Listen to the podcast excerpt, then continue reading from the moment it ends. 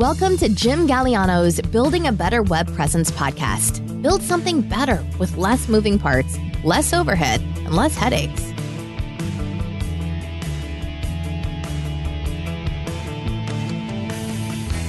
Hey everyone, this is Jim Galiano. Welcome back to this week's podcast episode. Thanks for joining me today. If you're new here, welcome. I'm glad to have you. This is the podcast where we talk about building a better kind of online business, one that has less of all the things known to increase stress in your life, including moving parts, having a high overhead, and all the headaches that are commonplace with many of today's business models. If you're a long time listener, I'm glad you're still here. And we've been watching the online business landscape change right before our eyes over the past year or so. Actually, we've been watching the entire world landscape changing right before our eyes, if we're honest about it, haven't we? And it's not just the business landscape either. Now, before we get into it today, and I have to say, I was a little bit, for the first time in a really long time, a little nervous, a little bit anxious about sitting down and recording today's episode. And the reason is is there are so many ways that I can wrongly express what it is that I'm trying to express. And let me just preface this by saying that my goal in today's episode is to get you in the state of mind where you're more proactive about how you're going to handle the decisions that you'll be faced with when navigating your own path, where your business has taken you, where you perceive it going within, let's say, the next three years or so. AI has changed a lot of things. It's not just AI. A lot of things have changed in the online landscape, including the people. It's the people themselves that occupy this space. And so I wanted to bring some of these things out. I wanted to make a few observances, which probably this is one of the few places you'll hear people talking about it. I know if I'm thinking about it and talking about it, that somewhere else there's bound to be other people thinking and talking about it but it's not a common topic what I'm going to talk about today. And so I want to do my very best to present you with what I like to call reality, the landscape that we're working in, the terrain we're doing business in, and present you with a few facts which I have seen and that I'm aware of. Again, these aren't popular topics. There's reasons why people don't talk about certain things. And unfortunately, sometimes it's not for your benefit, it's for theirs. But before we get into this, today's episode is brought to you by the Digital Strategist newsletter and the One to Many system. The Digital Strategist newsletter is my monthly newsletter. I release it at the end of every month, usually around the 23rd or the 24th. It's absolutely free and it's designed to give you some insights that can help you think through your own marketing strategies and options. So head over to jimsnewsletter.com to sign up. Back issues are available there as well if you haven't done that already. Also, the one to many system, that's my big course. And this program gives you a complete scalable marketing strategy and system along with the website and content creation pieces so you can finally have all of these moving parts put together. Once you do it once, then you understand how the system works. You can use it for any niche any type of business, any type of product or service. And this is the culmination of my 25 plus years of doing business online. Excuse me. You can go and visit one to many system.com today to learn more about that.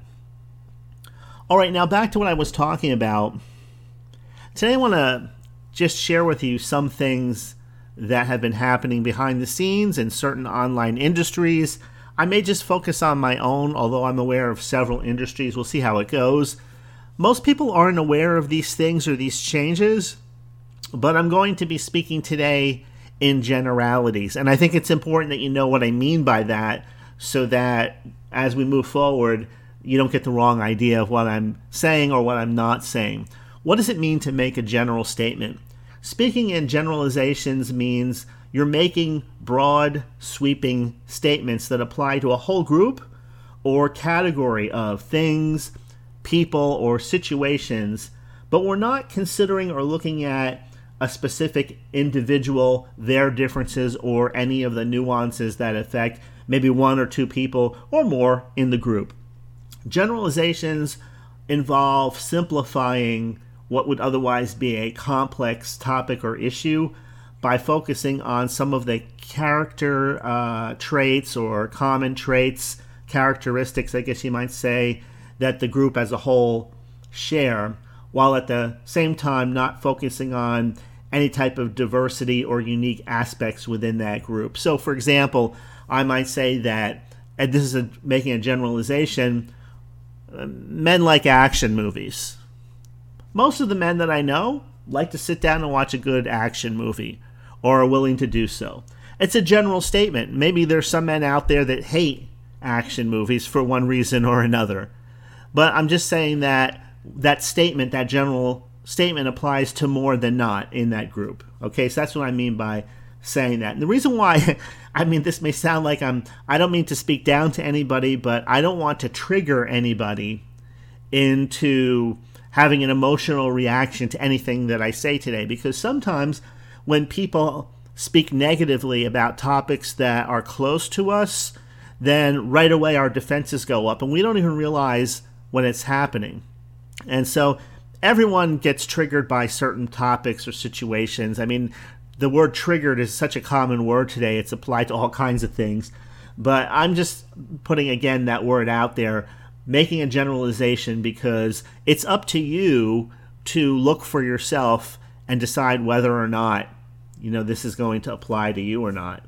I mean, for example, I could just somebody could turn around and say, you know, the last winter it was just the longest, coldest winter I remember in a long time.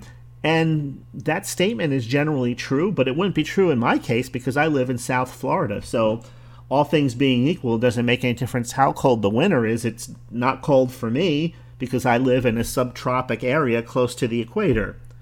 So, um, another example, let me just throw another one out here. If I say that a certain industry is dying, and, and these are the, fr- the phrases that we use today to describe something that might be shrinking, we could use it of an industry. Say a certain industry is dying or a certain niche is dying.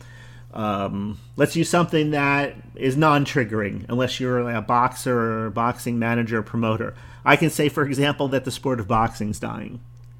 And you know, I agree with that statement if somebody made that. And that's not to say that boxing's going away. There's still places that it thrives. It may not be thriving in America as it once did, but it's doing better than ever, let's say, in the UK, arguably.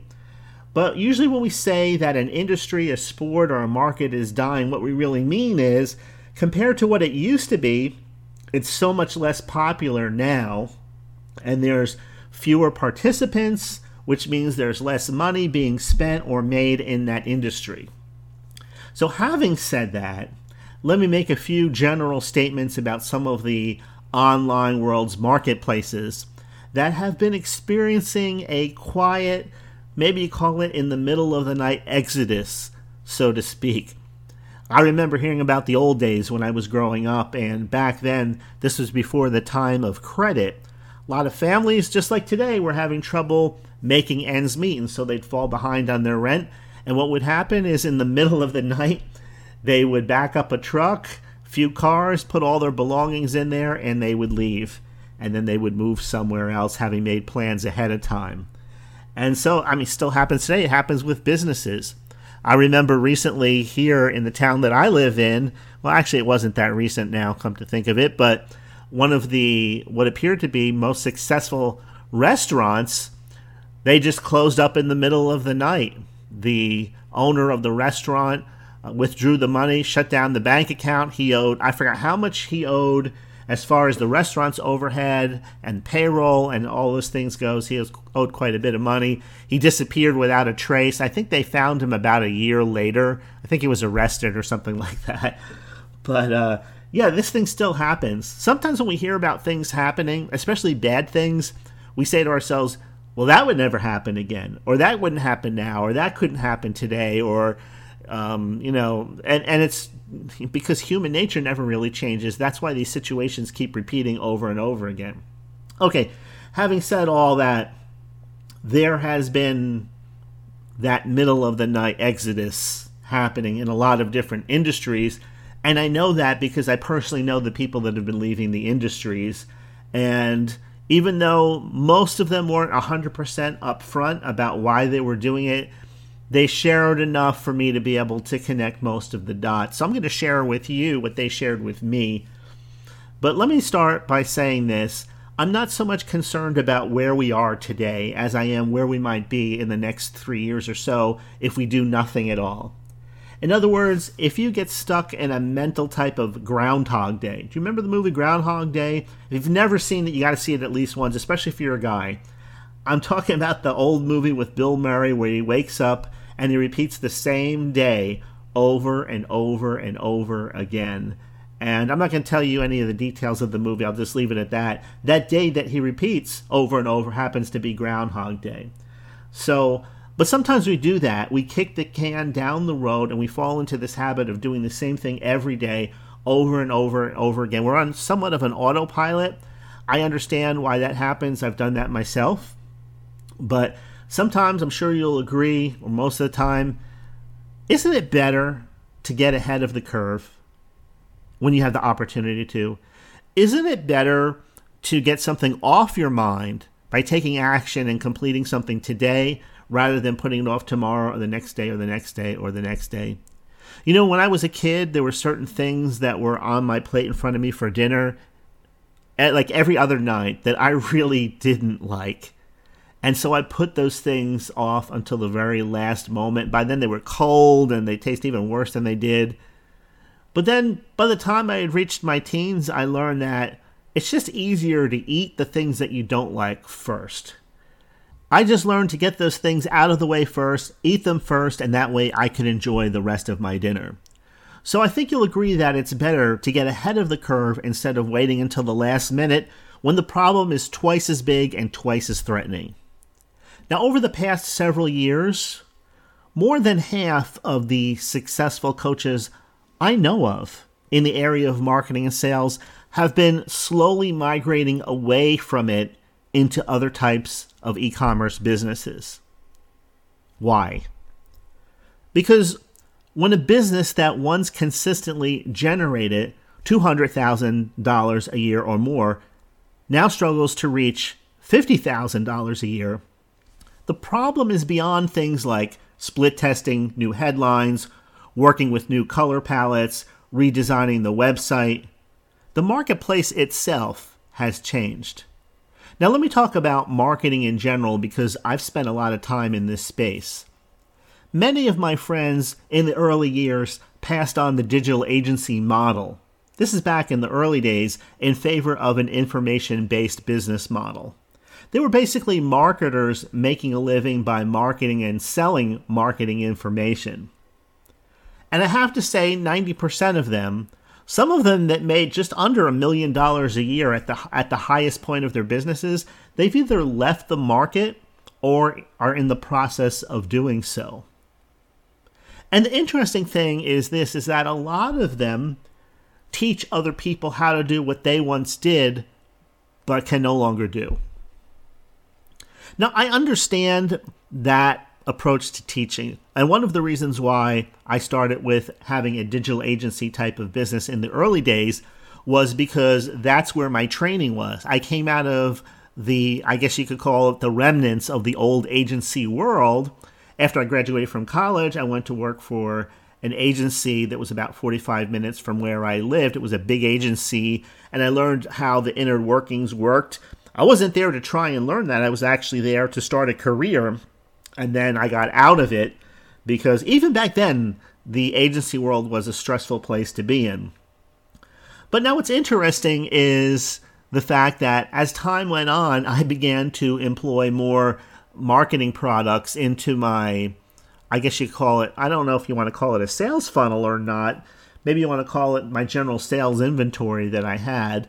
But I found that I enjoyed the process more when my had a I had more of a hybrid type of business. In other words, I sold some services, I sold some products, I did some consulting. I didn't focus on just doing one thing. And that was because that reflected my activities reflected the needs of my clients.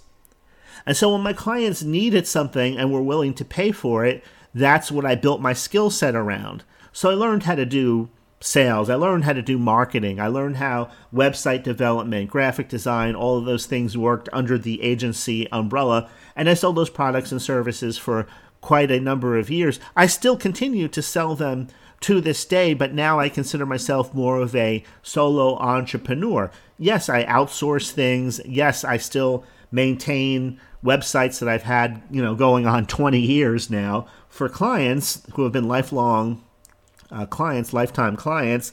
I still do all those things, but if you really took a close look at my business, it's more of a hybrid type of business today where it has multiple streams of online income. And that was something that, not that I planned it out very meticulously, but I reacted to changes in the terrain that I was working in. I reacted to things that I was thinking. And if I only reacted to what was popular at the time, then I think I wouldn't be in a very good place today. And that was one of the things motivating me to talk about this today because I believe a lot of people are in what we might call dying marketplaces and they don't realize it yet because there aren't enough people talking about it yet. Matter of fact, I recognized years back that certain topics come and go in the online world, especially in the business, marketing, and sales sector. For example, in the 1990s, learning copywriting was hot. It was a hot topic for many years, maybe even a decade, and then suddenly it died out. It has had a bit of a resurgence. We've seen things like newsletters as topics, but very rarely do you build a long lasting business around a topic that is hot and then it's not, meaning that you're focusing on 100% that and that's all you're doing. And that's why I adopted more of a hybrid type of approach of business. I got involved in email marketing very early and so on. But back to my friends, when you're making $200,000 a year, I don't care what you're doing. You could be coaching, you could be selling services, you can be selling uh, products, e commerce, whatever you're doing. When you have to understand your business in order to get there. I mean, you can be totally lucky, I guess, and just hit the right thing at the right time. I mean, that's kind of like winning the lottery, right? But you're not going to be able to do that year after year after year and maintain it on just luck. You're going to have to have some kind of understanding. So the people that I'm talking about that were making 200, 300,000, even 100,000 doing certain things and now are struggling to reach 40 and 50,000 after having reached those numbers successfully a decade plus, that's telling you that the marketplace itself, the times have changed, the people have changed. Remember, we're talking about a marketplace. We're not just talking about when I say marketplace, what what do you think about? I mean, do you see buildings? Do you see some type of outdoor marketplace where there's vendors and there's people? Well, let's just forget about like the the peripherals that go with a marketplace. Forget about if we're talking about a physical marketplace. Forget about the buildings. Forget about the stands. Forget about the technology. If it wasn't for the people in that marketplace, then all of those other things would cease to exist. Same thing online. So the marketplace is really a group of people. And you have to understand that when a group of people go through phases, we see it in the movies, right? Where suddenly they're making a movie about a certain topic, and then comes more movies out if that's successful, and more and more. And then the interest, the public interest changes. Public interest, that may be a, a good way of describing it. We talk about a marketplace because the marketplace has its own interest. So it's a subgroup of a larger group, but its interest moves. It doesn't stay the same. It doesn't stay static, and that's why the products and services the market wants to buy changes over time. And so what I'm saying then is that when you have people generating 200, 300, 400,000 uh, dollars a year coaching, now they could be coaching doing um, you know, sales, marketing, uh, they could be executive coaches, when you see those numbers drop, that's telling me more about the market than it is about what those people are doing to reach the market. That's telling me the market has changed. Now, marketers have done this, unfortunately. They've convinced people that when you're not selling, when the income is no longer there, it's a sales or marketing problem. And they've said this for so long that pe- most people believe it, or more people believe it than not. So, in other words, if your sales are dipping, it's because your salespeople aren't doing as well as they were in the past. Maybe they're getting lazy, or they're not communicating properly, or they need to up their game.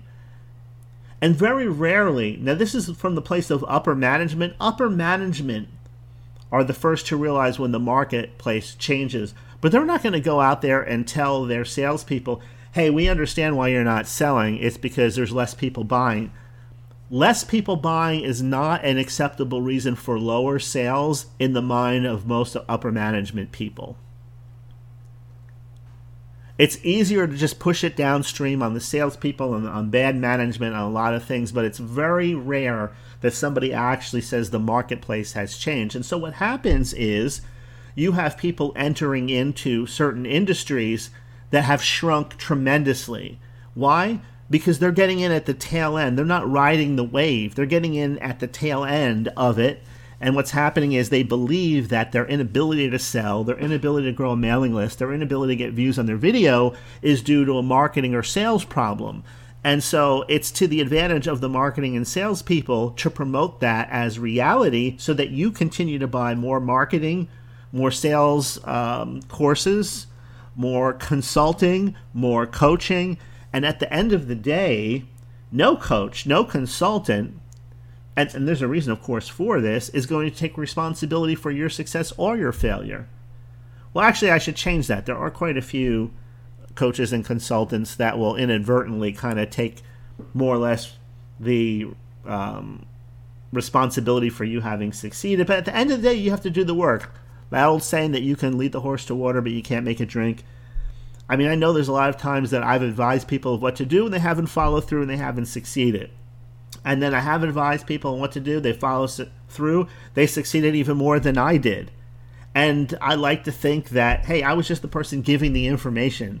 They did it or they didn't. I, they give me the credit a lot of times when people succeed. They come back, they'll give you the credit for it. But if it's if the result was the result of them having done the work, then yeah, I mean, you were there. Let's say it's a team effort, but most of the effort is put forth by the person actually there. I remember Mike Tyson said that once. You know, does a great fighter really need a, a great trainer? And he said at one point in his career that if he had just an average trainer in his corner, he could have done just as good. He said because the trainer wasn't the one taking the punches, the trainer wasn't the one doing the the road work, the trainer wasn't one the one doing the the sparring and so on and so forth. So we can look at coaches and consultants and we can say that. However, there is also a truth that if you've ever had a good teacher in your lifetime, let's just talk about when you went to school. If you've ever had a good teacher, you can probably count them on one hand and have some fingers left over. And you remember that there was something about the attention that they gave you that made a difference in your life specifically. And I believe that to be true of good coaches and good consultants. They can help you see things you otherwise probably would have missed. And the result of you having seen that is what transforms the results that you're getting. Okay, I said all that. Let me just leave that on the table. I believe the coaching, I believe the consulting, for the most part, I believe those areas are dying. Now, if you're in that now, I don't say that to discourage you. I'm saying that because this is the reality and I'm seeing nobody's talking about it. It's not just with coaches and consultants either. Do I believe that you can make it as a coach or a consultant? Absolutely. But there are more once successful coaches and consultants leaving the sales and marketing markets who did consulting than in the past. Now, in the business to business space, consulting is still strong, but things there have also changed. For example, if you see a 5,000 square foot waterfront home with a Tesla, maybe two parked in the driveway, and the kids are enrolled in a private school, the odds are slim that the owner of that home is an internet marketing coach or consultant. Now, a bunch of my friends who developed websites and did SEO for a living, they too are moving out of those markets in favor of using those skills to build different kinds of businesses. Now, I don't put that information out there to trigger anyone. And again, I'm speaking in generalities. We're not looking at the nuances of a specific individual. In your case, it may make all the sense in the world to continue doing what you're doing, but you also need to be aware of, I believe, what's happening on the other side because with more information, maybe you can make better decisions. Can you still make a living as a web designer or an SEO specialist? as examples. Well, sure, but the average person isn't going to get rich and stay that way in those fields as they are today. And more importantly, many of my friends are now discovering that the same energy they were putting into growing a web design and SEO business is creating a much larger, faster return with less effort doing other kinds of e commerce. And to be totally transparent with you, that even has me taking a second look at what I'm doing and considering the possibility that there may be better options out there. Now, in my personal life experience with my own business, 2023, everything is going really well. Arguably, this is the best year I've had since being in business. I'm totally grateful for it. But when I look at the details of what I'm doing and how I'm doing it, things are happening not because of my direct efforts, because honestly, I haven't really put that much effort into growing my business. It's happening organically. But that doesn't mean I'm going to ignore what I see playing out in the world and with others all around me. I acknowledge the fact that fewer people are willing to spend the big bucks in areas and for things they didn't think twice about five years ago or so and that includes some of the services that I offer. Now, again, I'm making a general observation here. It doesn't apply to everyone, it doesn't apply to everything. Personally, I still build websites from time to time. If I were focusing on building websites full time, I think I'd probably focus at this point on building e commerce sites because they demand a higher price point. But all that said, there are also growing marketplaces where you can grow things like mailing lists and subscribers much faster on average as compared with the markets that are more business focused. Remember, you and I, we always have options. We're not locked into anything. I know it may feel like you're locked into something, but if push came to shove, none of us have to be stuck in any particular market. Now, the question is, which markets are currently expanding. This is something that I've been looking into in great detail over the past few weeks. And what I found is very few of them seem to be business related.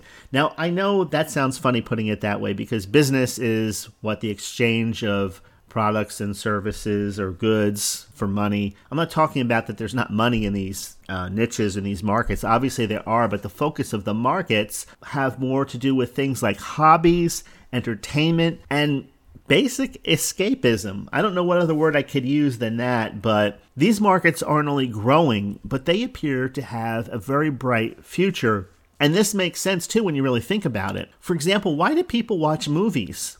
Why do they watch sports? Why do they plant gardens or paint or build things at home? because it's a form of entertainment and escapism. Some people may say it's a distraction, whatever word you want to use. I was thinking that last week, the Premier League in England kicked off its new season, and I can't tell you how many people I heard who are into this say, Oh, thank God football is back. Thank God the Premier League is back again.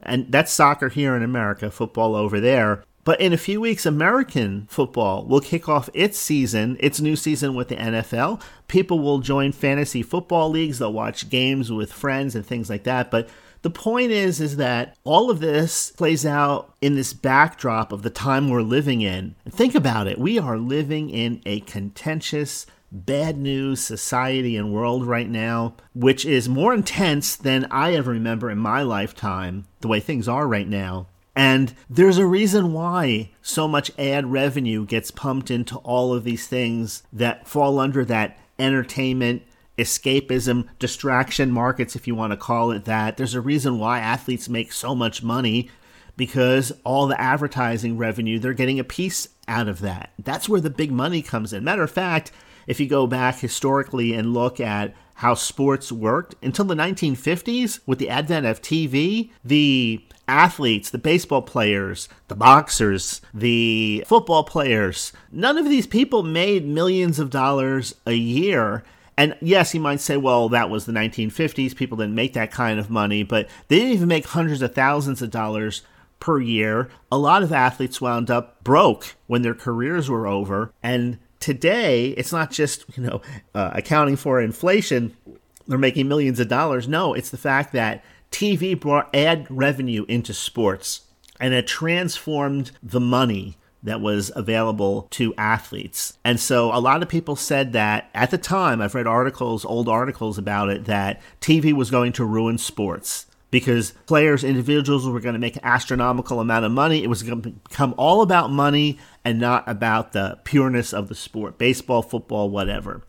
And so, is that true? Well, you know, you can make a good argument for that, but at the end of the day, if you're the person getting the money, you're probably not thinking you know, that, that you're making too much money.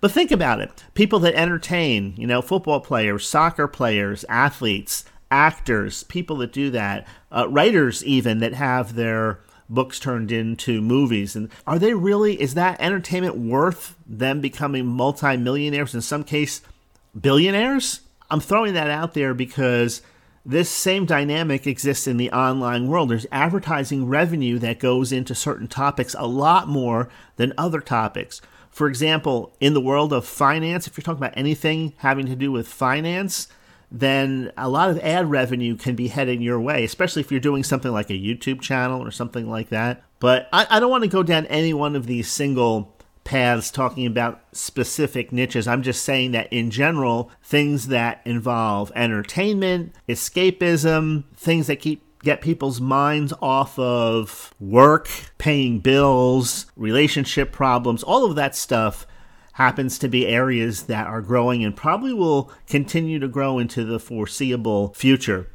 As one of my friends said to me last week, there's a larger audience of men out there who would rather watch a how to fishing video than would ever look for information on business topics. And he has a point. As an entrepreneur, maybe you've tried to help one of your non entrepreneur friends or relatives start an online business. Maybe you've seen that they were struggling. I've done this before.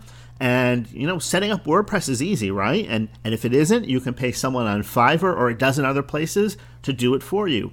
Setting up plugins and installing that, it's not very difficult. But we're thinking about that from the vantage point of being an entrepreneur, and you've probably spent more time than you realize learning how to do everything that you're doing today. With that said, starting a business or taking the entrepreneurial path, it's not a workable option for a lot of people that are out there. Anyway, as I said at the beginning of today's episode, I was a little concerned about sharing this topic and sharing my thoughts with all of you today because I didn't want anyone to think I was talking down about their business, their market, their plans, or wherever they see themselves going in the next three years or so. I'm sharing this information also because I'm seeing that the best opportunities of our time may be found in some of the not so obvious markets and niches that are out there. And of course, I'm sharing it because I can't unsee what I see happening behind the scenes and the cracks that have appeared in the foundation of many of the markets that we occupy today. You know, I've been in this space for so long, my thinking automatically goes into creating the same products, marketing, sales information, that kind of thing, but doing it for a different niche or a different audience. And I know it's that way with a lot of people in this kind of marketplace because we live, breathe, and eat this all the time, day in and day out. But I have to tell you that from seeing other people branching out into other areas, other markets that have nothing to do with selling business information or business advice or marketing or sales information or sales advice, it's kind of a breath of fresh air. So I'll definitely share with you going forward if I decide to test out some of these other niches and marketplaces, and hopefully I've given you something to think about for yourself. All right, that's all I have for you today. I hope you enjoyed this episode. If it will help a friend or you think it will help a friend, please go ahead, copy and paste, share the episode link with them, share it on Facebook, Twitter, or wherever else you may be. Or you can send them directly to my website, jimgaliano.com forward slash podcast. Back episodes can be found there as well. That's all for today. Thank you so much for listening, and I'll talk to you later.